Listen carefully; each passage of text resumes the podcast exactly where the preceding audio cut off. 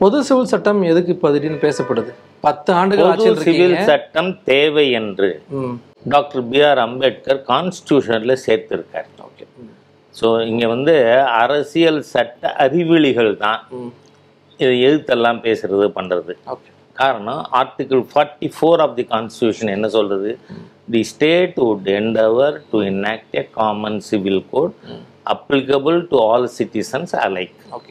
இது ஏற்கனவே கான்ஸ்டியூஷனில் இருக்கு. அது மட்டும் இல்லை டாக்டர் மன்மோகன் சிங் அவர்கள் பிரதமராக இருக்கிறத ஒரு தடவை ரெண்டு தடவை இல்லை மூன்று முறை உய உச்சநீதிமன்றம் நீங்கள் ஏன் இன்னும் ஏன்னா முத்தலாக்கை வந்து இது பண்ணி பேன் பண்ணி சட்டம் கொண்டு வரணும்னு நாங்கள் இருக்கிறத வந்ததில்லை. டாக்டர் மன்மோகன் சிங் இருக்கிறத வந்த supreme court judgement we only implemented the supreme court judgement law commission போன வாரம் தான் கேட்குறாங்க அதே மாதிரி. நீங்க சரி டைமிங்ஸை பத்தி நீங்க கொஸ்டனே பண்ணக்கூடாது. ஆயிரம் வேலை இருக்கு. இல்ல சார் பத்து வருஷம் நாங்க- இல்ல அறுபது வருஷம் ஆட்சியில இருந்தோம். இது அரசியல் கட்சியில இருக்கோம். அதுக்கு மேலே ஆயிரத்தி தொள்ளாயிரத்தி ஐம்பத்தி ஒன்று ஜனசங்கம் வந்ததுல இருந்து நாங்க இருக்கீங்க. வி ஆர் இன் பாலிடிக்ஸ் அப்போலேருந்து த்ரீ செவன்ட்டி சொல்லிட்டு இருக்கோம். அதை வந்து முதல் தரம் கூட பண்ணல. வந்து செகண்ட் டைம் நைன்டீனில் வந்த உடனே ஆகஸ்ட் அஞ்சாம் தேதி ம். பண்ணியிருக்கோம். ஆமா. எங்க பேசிக் திங்ஸ் ராம் ஜென்மபூமி கோயில் கட்டுறோம்னு சொன்னோம். சுப்ரீம் கோர்ட்ல இருந்தது. அதுக்காக வெயிட் பண்ண வேண்டி இருந்தது. ஆகவே அந்த மாதிரியா ஒவ்வொரு விஷயத்திற்கும் இதை பொறுத்தவரை common civil code it is not Hindu civil code okay it is common civil code மாண்புமிகு பிரதமர் அவர்களும் தெளிவாக அவர் போபால் அவர் ஸ்டேட்மெண்ட்டில் தெளிவாக சொல்லியிருக்கார். எல்லாரும் உங்களுடைய கருத்துக்களை சொல்லலாம். இப்போ நீங்கள் பார்த்தீங்கன்னா இப்போ ரிமெம்பர் கரெக்ட் ஸ்ரீவித்யா அவர்களுக்கு ஒரு பெரிய பிரச்சனை சொத்துல வந்தது பாகம் பிரிக்கிறதுல வந்து ஏன்னா அக்கார்டிங் டு பைபிள் ஆணும் பெண்ணும் சமம் இல்லை. அதனால அவங்களுக்கு இருக்கிற சிவில் லா படிக்கு அவங்க வந்து பெற முடியாது. அதனால she suffered a lot in her life அந்த மாதிரியா இப்போ நீங்கள் உங்களுக்கு விகடன் வியூவர்ஸ்க்காக சொல்கிறேன்னா கோவாவில் மாத்திரம் ஒருத்தர் நான் வந்து என்னோட ரிலீஜியஸ் லா படிக்க கல்யாணம் பண்ணிக்கிறேன்னு சொல்லலாம். நான் காமன் சிவில் இந்தியாவில் காமன் சிவில் கோடு இருக்கு. நான் காமன் சிவில் கோடின் படி கல்யாணம் பண்ணிக்கிறேன்னு சொல்லலாம். அதனால அது பிரெஞ்சு அரசாங்கம் இருந்தப்ப அதை கொடுத்துட்டு போனது அந்த. இப்பவும் இந்தியாவில். இருக்கு. கோவால நம்ம இருக்கு. நம்ம வந்து ஆயிரத்தி தொள்ளாயிரத்தி ஐம்பதுல புது கான்ஸ்டியூஷன் இருக்கோம் அதை பிரெஞ்சு அரசாங்கம் வச்சிருந்ததுங்கிறதுக்காக நம்ம கண்டினியூ பண்ணணும்னு அவசியம் இல்லை. இது good provision already emphasize in the article forty four the constitution அதனால வந்து காமன் சிவில் கோட் கொண்டு வரணுங்கிறது டாக்டர் பி ஆர் அம்பேத்கர் அவர்களுடைய நோக்கம். அதை நம்ம உச்ச நீதிமன்றமும் மூணு தடவை திரு மன்மோகன் சிங் இருக்கிறத நீங்க ஏன் இன்னும் கொண்டு வரலன்னு கேட்டுருக்கு. அதை கொண்டு வர போறோம். இல்ல சிக்கல்கள் நிறைய இருக்குல்ல. என்ன சிக்கல்? திமுக என்ன சொல்றாங்கன்னா இந்து மதத்துக்குள்ளேயே காமன் சிவில் கோடு கொண்டு வாங்க. எல்லா கோயிலுக்கும் எல்லாரும் போக முடியறது கிடையாது. டிகேஎஸ் பேசுறாரு. நான் என்ன சொன்னேன் அரசியல் அறிவியலி அரசியல் சட்ட அறிவில்லாதவர். நீங்க பேங்குக்கு போறீங்க. பல கோடி டெபாசிட் பண்ணியிருக்கீங்க. நீங்க எது வரை போகலாம்? மேனேஜர் ரூம் வரை போகலாம். கேஷ் செஸ்ட்டுக்கு போக முடியுமா? ஏன்னா அந்த அந்த பேங்க்லேயும் நீங்க தான் பிக்கஸ்ட் டெபாசிட் எப்படி ஒப்பீடு நம்ம எடுத்துக்க முடியும்? சரியா அதான்? ஒப்பீடு. ஒரு ஒருத்தருக்கு ஒரு ஒரு வரையறை. ஓகே ஏன்னா இப்போ அந்தமானுக்கு போறீங்க. ஒரு செட்டன் ஏரியாவில் நீங்கள் போக முடியாது. ஏன்னா அங்கே இருக்கிற நோமேட்ஸ் அவங்க வந்து உடை உடுத்துறது அவங்கள பார்க்கறதுக்கு நீங்கள் போகிறதுனால அவங்க உடை உடுத்தணும்னு சட்டம் சொல்லலை. அவங்க உடை உடுத்தார்கள் இருக்காங்கனால நீ போகப்படாது உடை உடுத்தினவன் அப்படின்னு சட்டம் சொல்லுது. ஹிந்து மதத்துல சிவில் லா எல்லாருக்கும் அப்ளிகபிள் தான். எந்த ஜாதியை சேர்ந்தவராக இருந்தாலும் civil law is already there Hindu code of bill இந்த பார்லிமெண்ட் பாஸ் பண்ணியிருக்கு.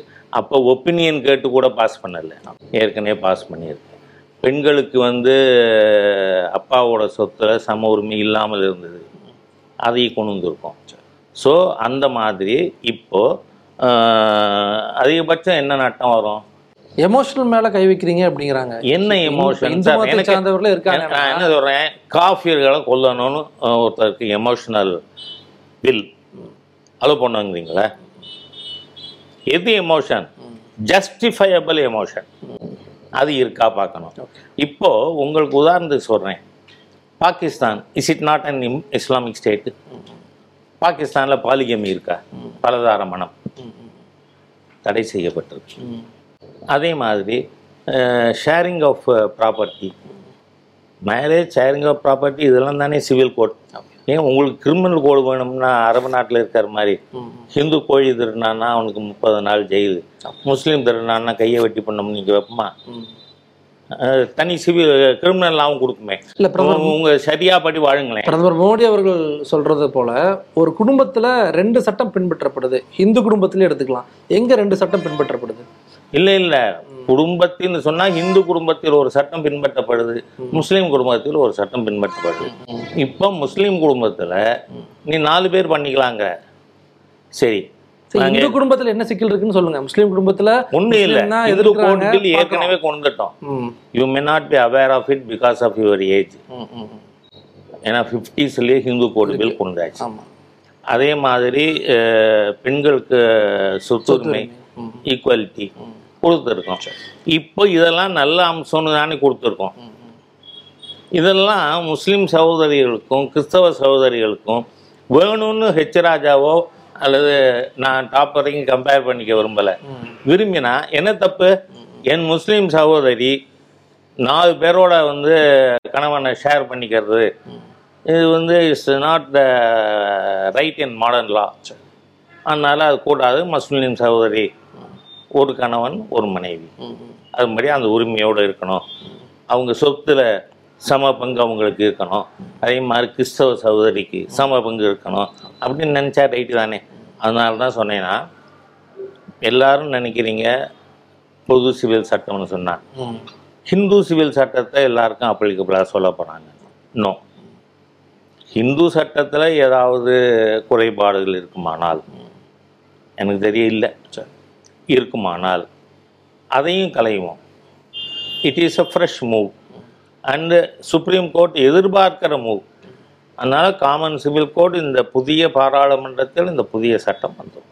ஓகே இது வந்து முழுக்க முழுக்க ஒரு டைவர்ஷன் பாலிடிக்ஸாக பயன்படுத்துறீங்க? டைவர்ஷன் இல்லை சார். நாங்கள் ஆயிரத்தி தொள்ளாயிரத்தி ஐம்பது கட்சி ஆரம்பித்த அன்னைக்கு இந்த நாட்டில் காமன் சிவில் கோடு வரும். ஓகே டைவர்ஷன் பாலிடிக்ஸ் இல்லை. It is our political unique selling point எங்கள் யூஎஸ்பி நாங்கள் சொன்னோம் நடந்திருக்கு. அது மாத்திரம் இல்லை.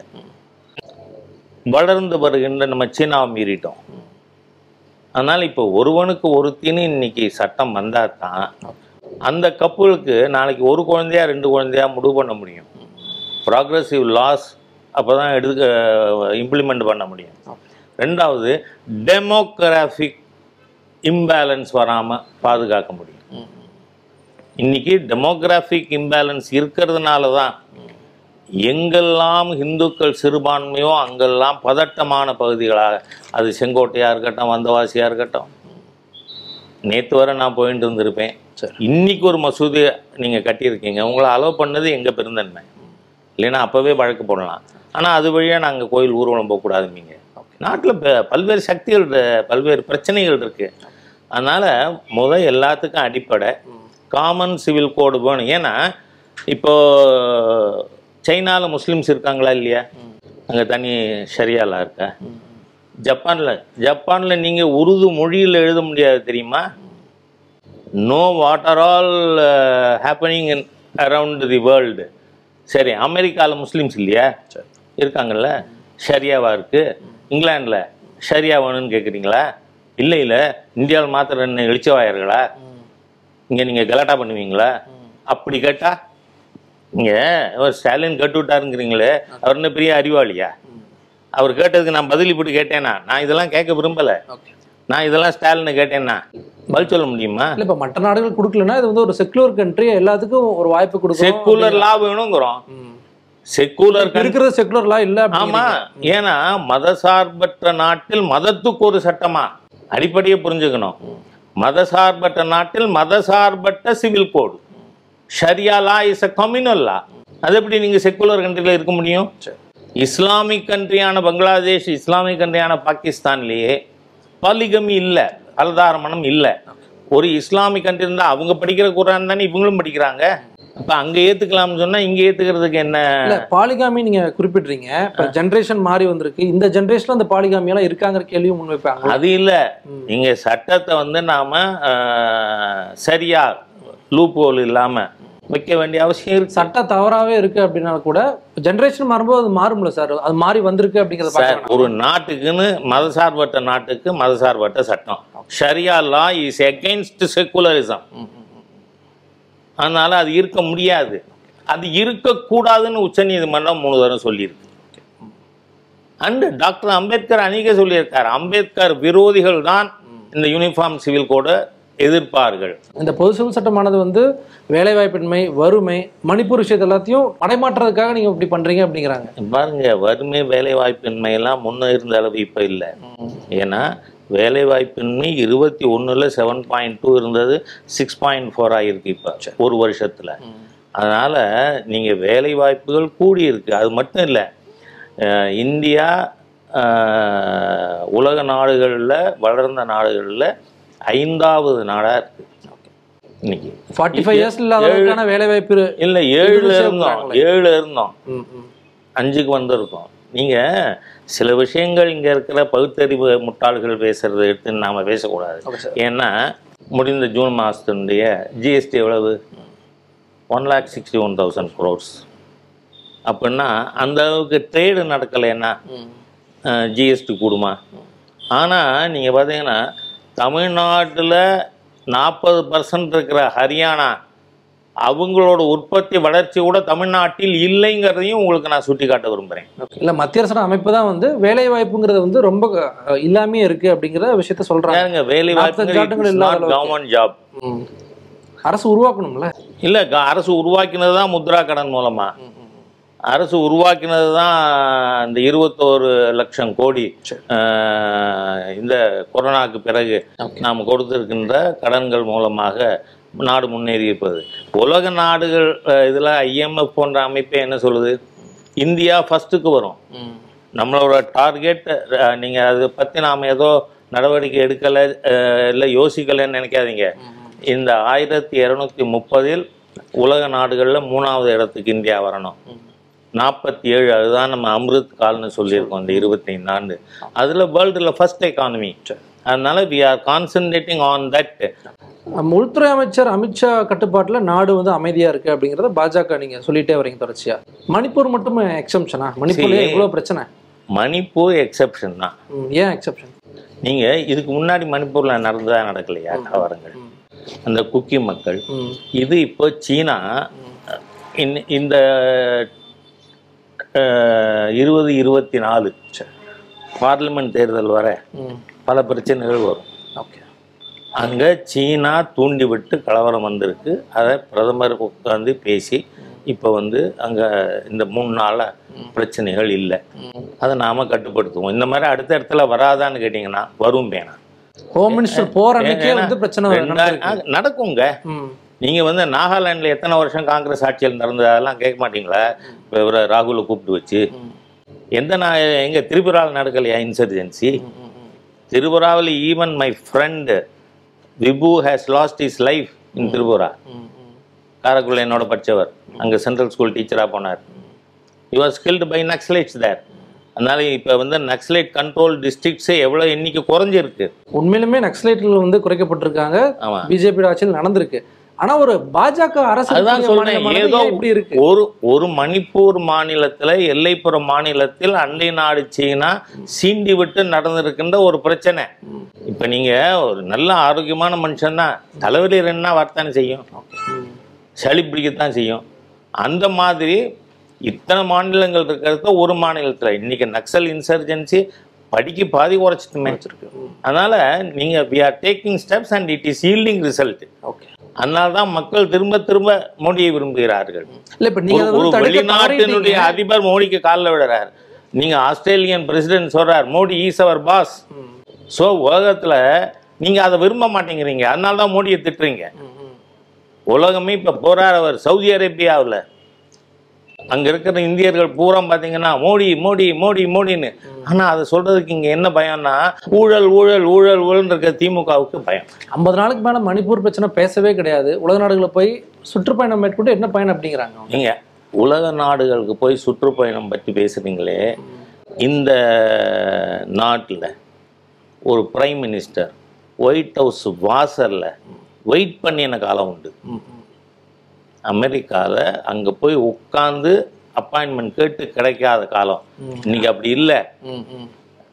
Is received at the airport by the government அந்த மாதிரி இந்த நாட்டுக்கு மரியாதை வரணும்னா இப்போ நீங்கள் பார்த்தீங்கன்னா பேரக் ஹுசேன் ஒபாமா அவர் திடீர்னு ஒரு சீட்டை கொளுத்தி போடுறாரு.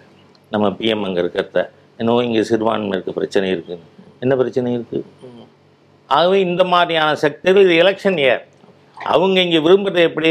பாகிஸ்தான் பிரைம் மினிஸ்டர் நவாஸ் ஹுசைன் அவர் வந்து மன்மோகன் சிங் என்ன சொன்னார்? தேஹாத்தி அவுரத் கிராமத்து பொம்பளை.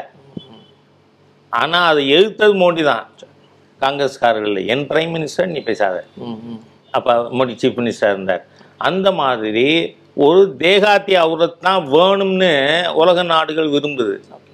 ஆனால் அதில் ஒரு ஆளுமை உள்ள ஆண்மை உள்ள ஒரு ஆட்சி இங்கே இந்தியாவில் இருக்கக்கூடாதுன்னு சீனா மணிப்பூரில் குக்கி மக்களை சீண்டி விட்டுருக்காங்க.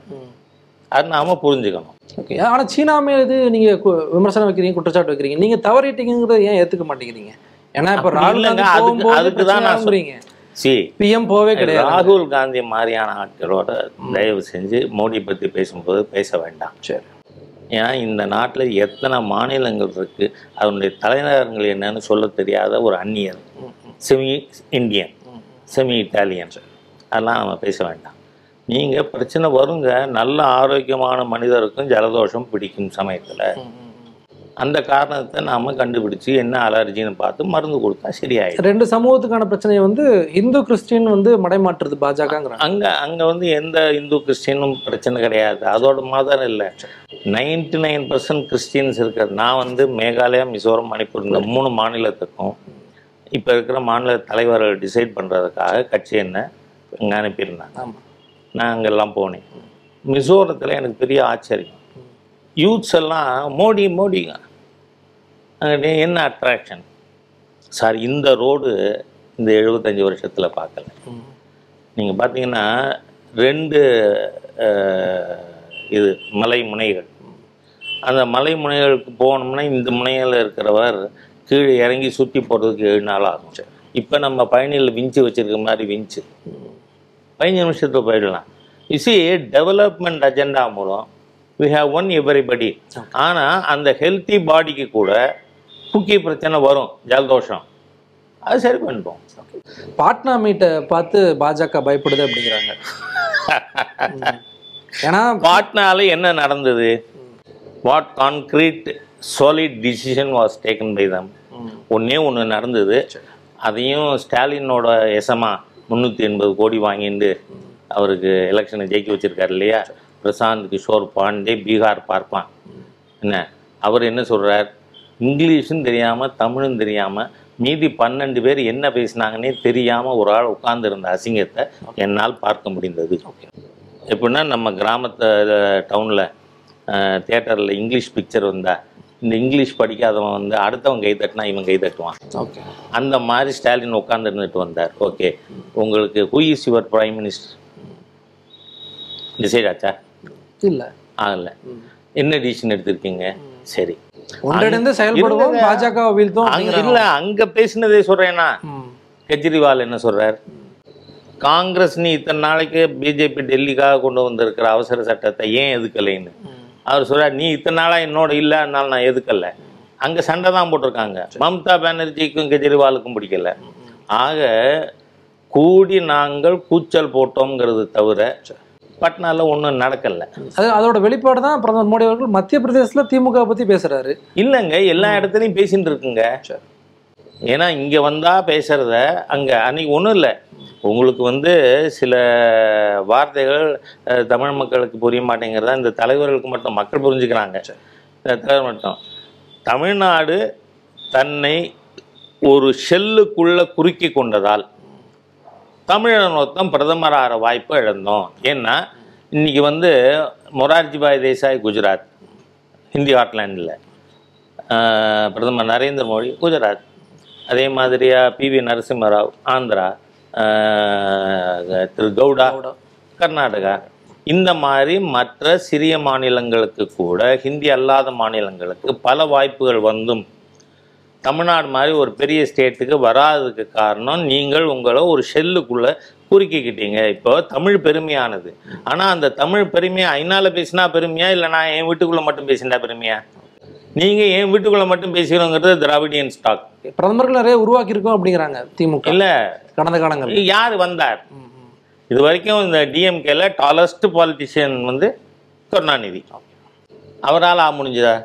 அவருக்கு அக்செப்டபிலிட்டி கிடைச்சிருக்குமா? கிடைச்சிருக்காது அவருக்கு தன்னோட உயரம் என்னங்கிறது தெரியும் அப்படின்னு இருந்தாரு இல்ல தேவேகவுடா அவர்களுக்கு ஹிந்தி வெறுப்பு இல்லை. அதனால அக்செப்டன்ஸ் கிடைக்கும் ஓகே. இந்த திராவிடன் ஸ்டாக்கோடது ஜாதி வெறுப்பு. மொழி வெறுப்பு மாநில வெறுப்பு. இந்த வெறுப்பு அரசியலுக்கு சொந்தக்காரர்கள்.